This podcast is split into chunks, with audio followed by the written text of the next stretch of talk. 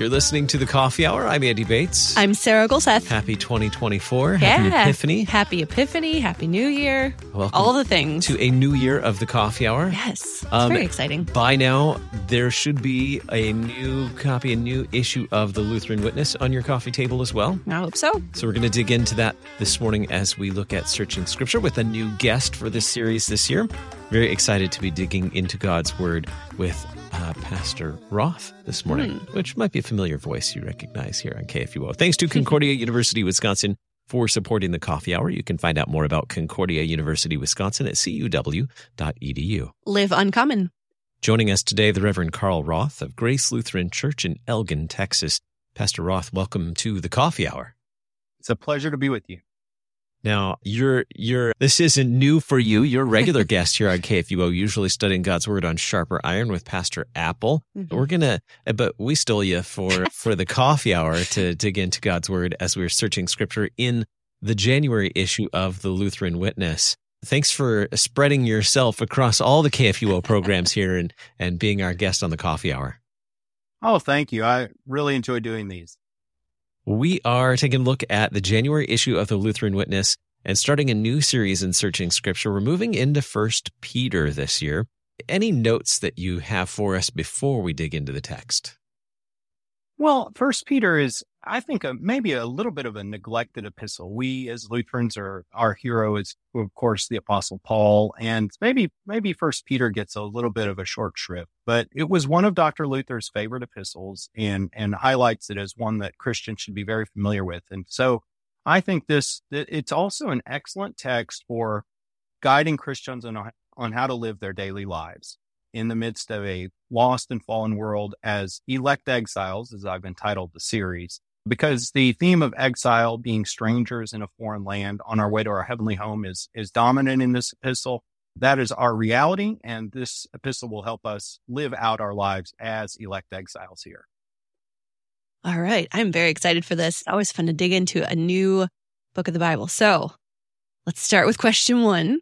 What does 1 Peter 1 verse 1 tell us about its author? According to Mark 3 verses 13 through 16, Ephesians 4 verses 11 and 12, and 1 Thessalonians 2 verse 13, what does the word apostle, which means one who is sent, convey to the recipients? All right. So first Peter 1 1 begins Peter, an apostle of Jesus Christ. And I think it's interesting that with salutations of letters, we tend to just skip over the words very quickly. Eh, we do that also, say, with the name Jesus. When we, we see Jesus so often in the New Testament that we just rush right past it. But, you know, every time we see it, it means Emmanuel, God with us, the Lord saves. And so we, we should slow down as we're reading scripture and really meditate on each verse and sometimes even individual words within that verse. So we're told that Peter is an apostle of Jesus Christ. And that takes us back then to the original election of the apostles by Jesus. And it's important to make a distinction between the term disciple and apostle. In Mark 3, Jesus went up on a mountain and called to, the, to himself those whom he desired, and they came to him, and he appointed 12, whom he also named apostles, so that they might be with him, and he might send them out to preach and have authority to cast out demons. And then we have Simon, to whom he gave the name Peter, is the first one listed. So a disciple is a learner or a follower of Jesus. Apostle is a special category. These are the men that Jesus specifically selected to be the preachers and teachers. And then they would go on to train others who we call pastors so that disciples could be made from all nations through baptism and faith. And when we hear that an apostle is speaking, this really should catch our ear. As Paul says in 1 Corinthians 2:13, the apostles such as himself, when we hear their words, Paul says, it is not the word of men, but it is really the word of God that is at work in you believers. So these words, Peter, an apostle of Jesus Christ, should catch our attention and say, we're listening to God himself speaking, not just any old man off the street. Hmm. All right. So, question are we ready for question two? Sure. All right. The immediate recipients of this epistle are the elect exiles of the dispersion in five areas of Asia Minor, which is modern day Turkey, the diaspora, or dispersion was originally a term used for the Jews who are scattered outside of Palestine due to various exiles and persecutions, but was no was later used to describe Christians dispersed throughout the various places, such as in Acts chapter 8, 4, and 11, where they spread the word. Another way of translating the word for exiles is strangers or people in unfamiliar territory and viewed with suspicion by those around them. How does the fact that these recipients are elect or chosen by God comfort them in their wanderings? See John chapter 15 verse 16 and Ephesians chapter 1 verses 3 through 6. All right. So we've now entered into kind of a thematic territory for the book of, of First Peter, and that is dealing with the ideas of election and also being exiles. We get it actually combined in this same verse. And so we sing in one of our hymns, I'm but a stranger here, heaven is my home.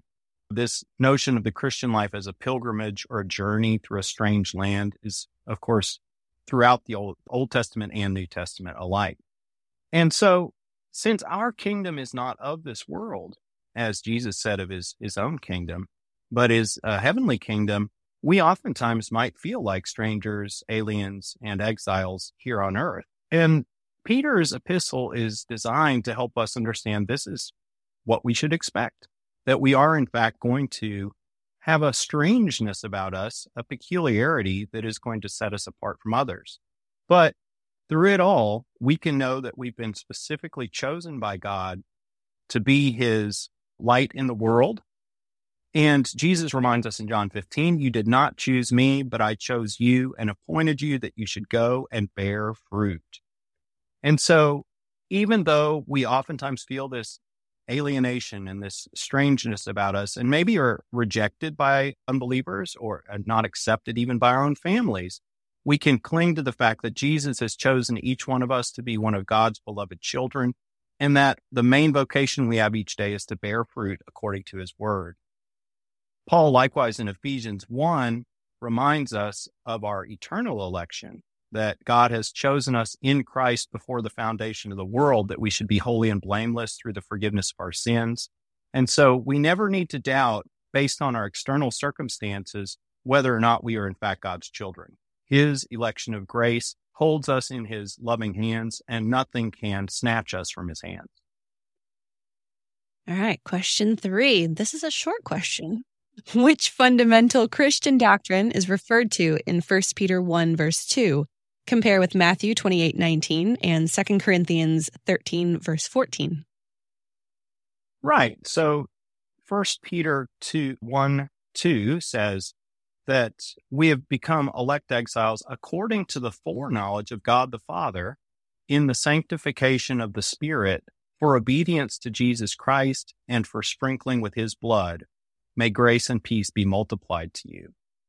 Well, we it seems like it leaps off the page, but it, it's all over the New Testament. Oftentimes we get these Trinitarian patterns. We've got God the Father, the Spirit, and Jesus Christ, who is, of course, the Son. And that is pointing us to our baptismal, rea- the baptismal reality that we are baptized in the name of the Father and of the Son and of the Holy Spirit. And as we oftentimes hear in the blessing at the end of the church service, not the Aaronic benediction, but the blessing that you, that's used in other services, the grace of the Lord Jesus Christ and the love of God and the fellowship of the Holy Spirit be with you all. So although first Peter doesn't mention baptism right here yet, we're going to get some baptismal references later on in the epistle. That should immediately come to mind and remind us that the, the election of each of us has been shown through our baptism in the triune name. Anything else on question three before we go on to question four? I'm ready for four. All right. Read First Peter chapter 1 verse 3. How does baptism assure Christians that they have been born again to a living hope? See John 3 verses 3 through 6, Titus 3 verses 4 through 7. According to Colossians 2 11 to 12, how is baptism connected with Christ's resurrection? All right, so let's talk about baptism in First Peter. First Peter 1 3 is Blessed be the God and Father of our Lord Jesus Christ. According to his great mercy, he has caused us to be born again to a living hope through the resurrection of Jesus Christ from the dead. Okay, again, we have not gotten specific mention of holy baptism, water and word, but we are reminded that we're born again. And that immediately makes us think of John chapter 3, where Jesus says to Nicodemus, Truly, truly, I say to you, unless one is born of water and the Spirit, he cannot enter the kingdom of God. This is a passage that we use in our catechisms to really remind us of what happens in baptism. We're born of water and the Spirit.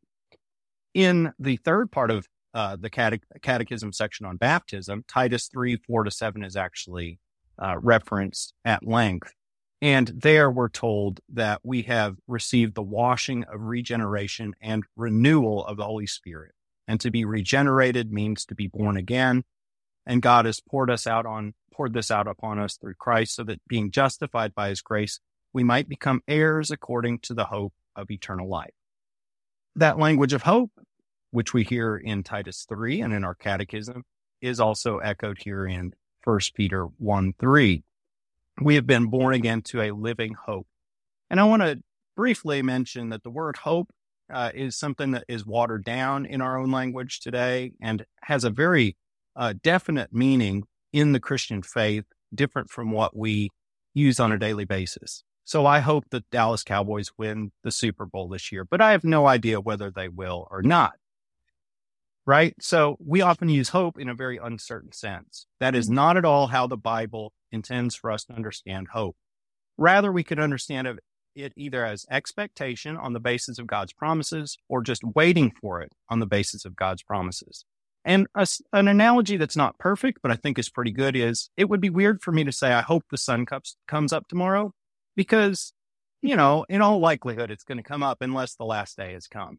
So I would rather say I've gotten up early. I'm going to wait for the sun to come up and I expect it to rise at 7:03 a.m. And so, in the same way, we, our hope that we have as baptized Christians is not uncertain at all. It's just a matter of waiting on God's promises to be fulfilled to take us to our heavenly home and resurrect us from the dead. We are searching scripture in the January issue of the Lutheran Witness with the Reverend Carl Roth of Grace Lutheran Church in Elgin, Texas. We'll continue the conversation in just a moment, right here on the Coffee Hour. I'm Andy Bates. I'm Sarah Gulseth.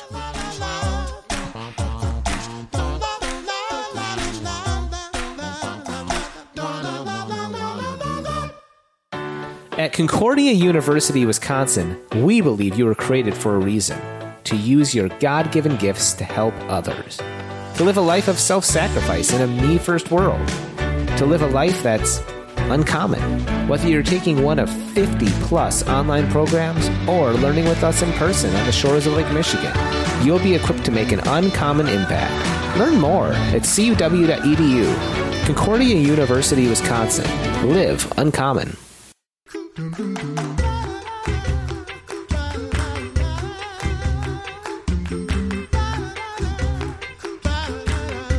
Welcome back to the Coffee Hour. I'm Andy Bates. I'm Sarah Gulseth. We are searching scripture in the January issue of the Lutheran Witness. Our guest for this series, the Reverend Carl Roth of Grace Lutheran Church in Elgin, Texas. All right, Pastor Roth, are we ready to go on to the next question? I believe that brings us to question five. Is that right? Yes, I just wanted to pick up one more quick theme from Sure. uh, the fourth question related to Colossians 2 11 and 12, which is very similar to Romans 6 3 and 4, which again is in our catechism about our baptismal death and resurrection with Christ Jesus, our, our Lord. And I wanted to um, just remind believers that that living hope expectation that we have is based on the resurrection of Jesus Christ from the dead. He is the reason why all of God's promises are 100% reliable. He promised that he would die. He uh, said that he would rise. It happened. And so now we rely upon his unfailing word and our baptism into Christ, com- united with his death and resurrection, gives us this daily certainty of our own resurrection. All right, question number five. Read 1 Peter chapter 1 verse 4. How does our promised inheritance compare with any earthly inheritance? Compare with Matthew chapter 6 verses 19 to 21. So in verse three, we heard that we'd been born again to a living hope through the resurrection of Jesus Christ from the dead. Verse four, to an inheritance that is imperishable, undefiled, and unfading, kept in heaven for you. All right. So these these adjectives are really important imperishable, undefiled, and unfading. If we were to compare those adjectives with the nature of earthly treasures, earthly inheritances, it reminds us of Matthew 6, where Jesus says, Do not lay up for yourselves treasures on earth where moth and rust destroy and where thieves break in and steal, but lay up for yourselves treasures in heaven for wh- where neither moth nor rust destroys and where thieves do not break in and steal. For where your treasure is, there your heart will be also. There's really two things Jesus is doing here. One is, of course, he's telling us that we should find our treasure in heaven and that that is going to be an imperishable, undefiled, and unfading inheritance that we're going to receive with the perfection of the resurrection. But he's also reminding us that we as sinners so often put our hearts on perishable earthly treasures, and our, our hearts oftentimes put their trust in him. That's in fact the definition of idolatry is fearing, loving, and trusting in anything other than the triune God. So we as Christians should keep this image of the what the Christians have often called the beatific vision, this perfection of splendor that we're going to experience in heaven by the God who's able to do more than we could ever ask or imagine and present to us this wonderful inheritance that is without limit. It's going to be a place of growth and joy and splendor with none of the sorrows and sighing of this fleeting world. All right, question six. Many people view Christian faith as a power or even our own work, but according to 1 Peter 5, 1, verse 5, what guards and sustains our faith? What, in fact, is the source of our faith? See Ephesians 2, verses 8 and 9.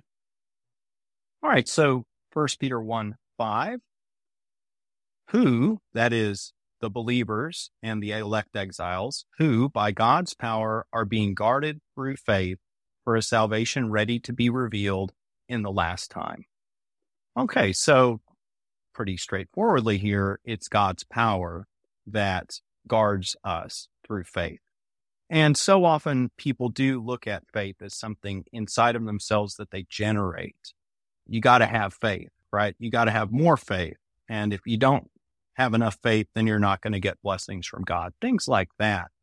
But First Peter completely rules out that possibility because it's God's power that is guarding and keeping us in the one true faith. And in Ephesians 2, Paul wonderfully ex- Uh, expresses this. He says, For by grace you have been saved through faith, and this is not your own doing.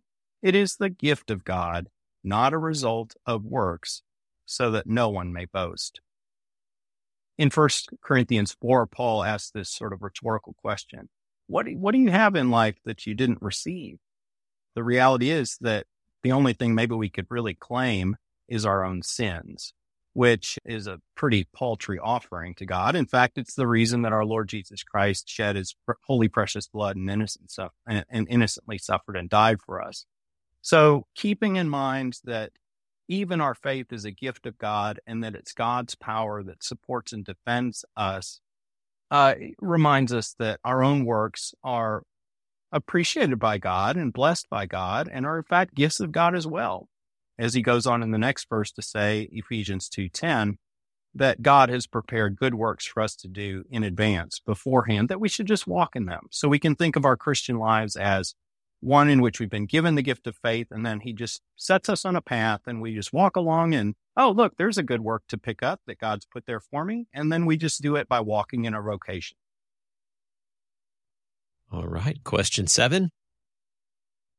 Some Christians seek outward signs to confirm their faith and election, such as temporal prosperity or mystical experiences. How does 1 Peter 1, verses 6 through 9, orient our expectation for the Christian life? All right, Peter says, in this, that is in salvation, in the salvation that's going to be revealed, you rejoice, though now for a little while, if necessary, you have been grieved by various trials, so that the tested genuineness of your faith, more precious than gold that perishes though it is tested by fire, may be found to result in praise and glory and honor at the revelation of Jesus Christ. Though you have not seen him, you love him.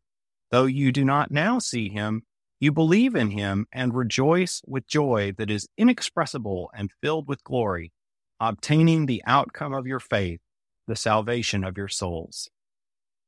So, in contrast to the outward signs that are alluded to in the question, Peter really grounds us in understanding that, first of all, we might necessarily face trials and tribulations in this life. St. Paul says, it is through many tribulations that we must enter the kingdom of God. So these prosperity gospel notions of health, wealth, and prosperity for the Christian are disabused here. And first, one of the other major themes of First Peter is how to suffer as a Christian and the fact that suffering is going to come into our lives and that we shouldn't be surprised by it. It is something that God uses to shape us and, as he says here, test the genuine, genuineness of our faith. Throughout the Old Testament, God is continually testing the Israelites as they wander in the wilderness. And what, what we find is that we normally are failing the test. So that leads us to repentance. And so we can turn to the Lord to receive mercy and strength from him. And we also are, are given clearly the idea of living by faith, not by sight as Peter, as Jesus says to, to Thomas after the resurrection, yeah, what you believe because you've seen me? Blessed are those who have not seen and yet have believed. The Christian life is one of faith, not one of sight, not one of experience even, but rather clinging to the word. And ultimately, what is our hope that we rejoice in? The salvation of our souls, which is the most precious gift we could ever receive. All right. Question eight. Compare 1 Peter 1 verses 10 and 11 with Acts 8 verses 26 through 40. What do these passages teach about the nature of the Old Testament and its ultimate purpose? So Peter writes, concerning this salvation, the prophets who prophesied about the grace that was to be yours searched and inquired carefully, inquiring what person or time the Spirit of Christ in them was indicating when he predicted the sufferings of Christ and the subsequent glories. There's something really peculiar going on here. Uh, based on this passage, it seems that the Old Testament prophets must have received revelations from the Lord and then actually studied their own texts to see when the, the promised Christ would come. So it's a really cool notion of, of God giving the word to the prophet, not for himself just to, you know, sit on or just to be the, the conveyor of it, but rather to study it himself. And we see in the in Acts chapter 8 the story of the Ethiopian eunuch and Philip encountering him on the road down from Jerusalem through Gaza. We see that the Ethiopian is actually reading Isaiah 53, reading about a sheep that was led to the slaughter.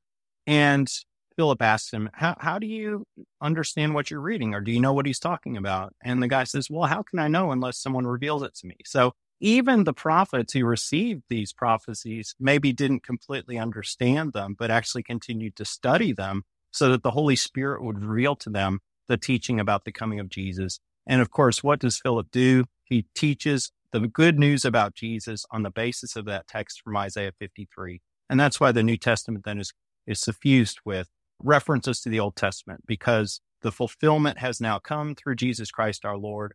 And we can continue to return to that word so that the Holy Spirit can strengthen our faith. Question number nine. This month's Lutheran Witness teaches about worship, uh, the worship of the church. What part of the communion liturgy does 1 Peter 1, verse 12, remind you of? All right, 1 Peter 1:12. It was revealed to them, that is to the prophets who were writing in the Old Testament. It was revealed to them that they were serving not themselves, but you in the things that have now been announced to you through those who preach the good news to you by the Holy Spirit sent from heaven, things into which angels long to look. So this month's Lutheran Witness, as we said, is, is talking about worship of the church. We get a very clear reference to the preaching of the word here, right? So, but I, I wanted to focus on the communion liturgy in just a second. But first of all, that the good news has been announced that was originally written among the by the prophets through the Holy Spirit has now been revealed to us so that we can recognize Jesus Christ as our Lord, continue to gather together to worship him, praise him. And what part of the communion liturgy does it remind me of? It's things into which angels long to look. And in the preface to the the proper preface to the Holy Communion, we say, with angels and archangels and all the company of heaven, we gather around God's glorious throne, evermore praising him and saying, Holy, holy, holy. So the, the Christian worship, especially the communion liturgy, is this wonderful experience of the Lamb of God coming down from heaven and being there under his under bread and wine as the Lamb of God to take away the sin of the world and even feed us with his body and blood. And angels long to look into this. What a privilege then as Christians that God didn't send an angel to save us. He sent his beloved son and even angels rejoice at this. And I suspect the conversation in heaven revolves around Jesus Christ. Amen. Any final thoughts as we wrap up our time together today, Pastor? Well, one of the reasons I selected elect exiles based on First Peter's the theme is because this is election year in the United States of America, and that's going to preoccupy a lot of our attention between now and the second Tuesday in November. But what I want to remind all of us each day of is that the most important election has already occurred, that God has chosen you in Jesus Christ. You know it by your baptism. And though you are pilgrims and strangers here on earth, you've been chosen by God and He will lead you through this world of sin and sorrow to the heavenly home and ultimately resurrection and life eternal. Our guest today, the Reverend Carl Roth of Grace Lutheran Church in Elgin, Texas. Pastor Roth, thanks for joining us today on the Coffee Hour. It's a pleasure to be with you. You've been listening to the Coffee Hour. I'm Andy Bates. I'm Sarah Gulseth. The Coffee Hour with Andy and Sarah is a production of KFUO. To support the Coffee Hour and KFUO Radio, visit KFUO.org. You can also text KFUO to 41444 or send an email to gifts at KFUO.org. And you can call us at 800 844 0524. KFUO. Christ for you, anytime, anywhere.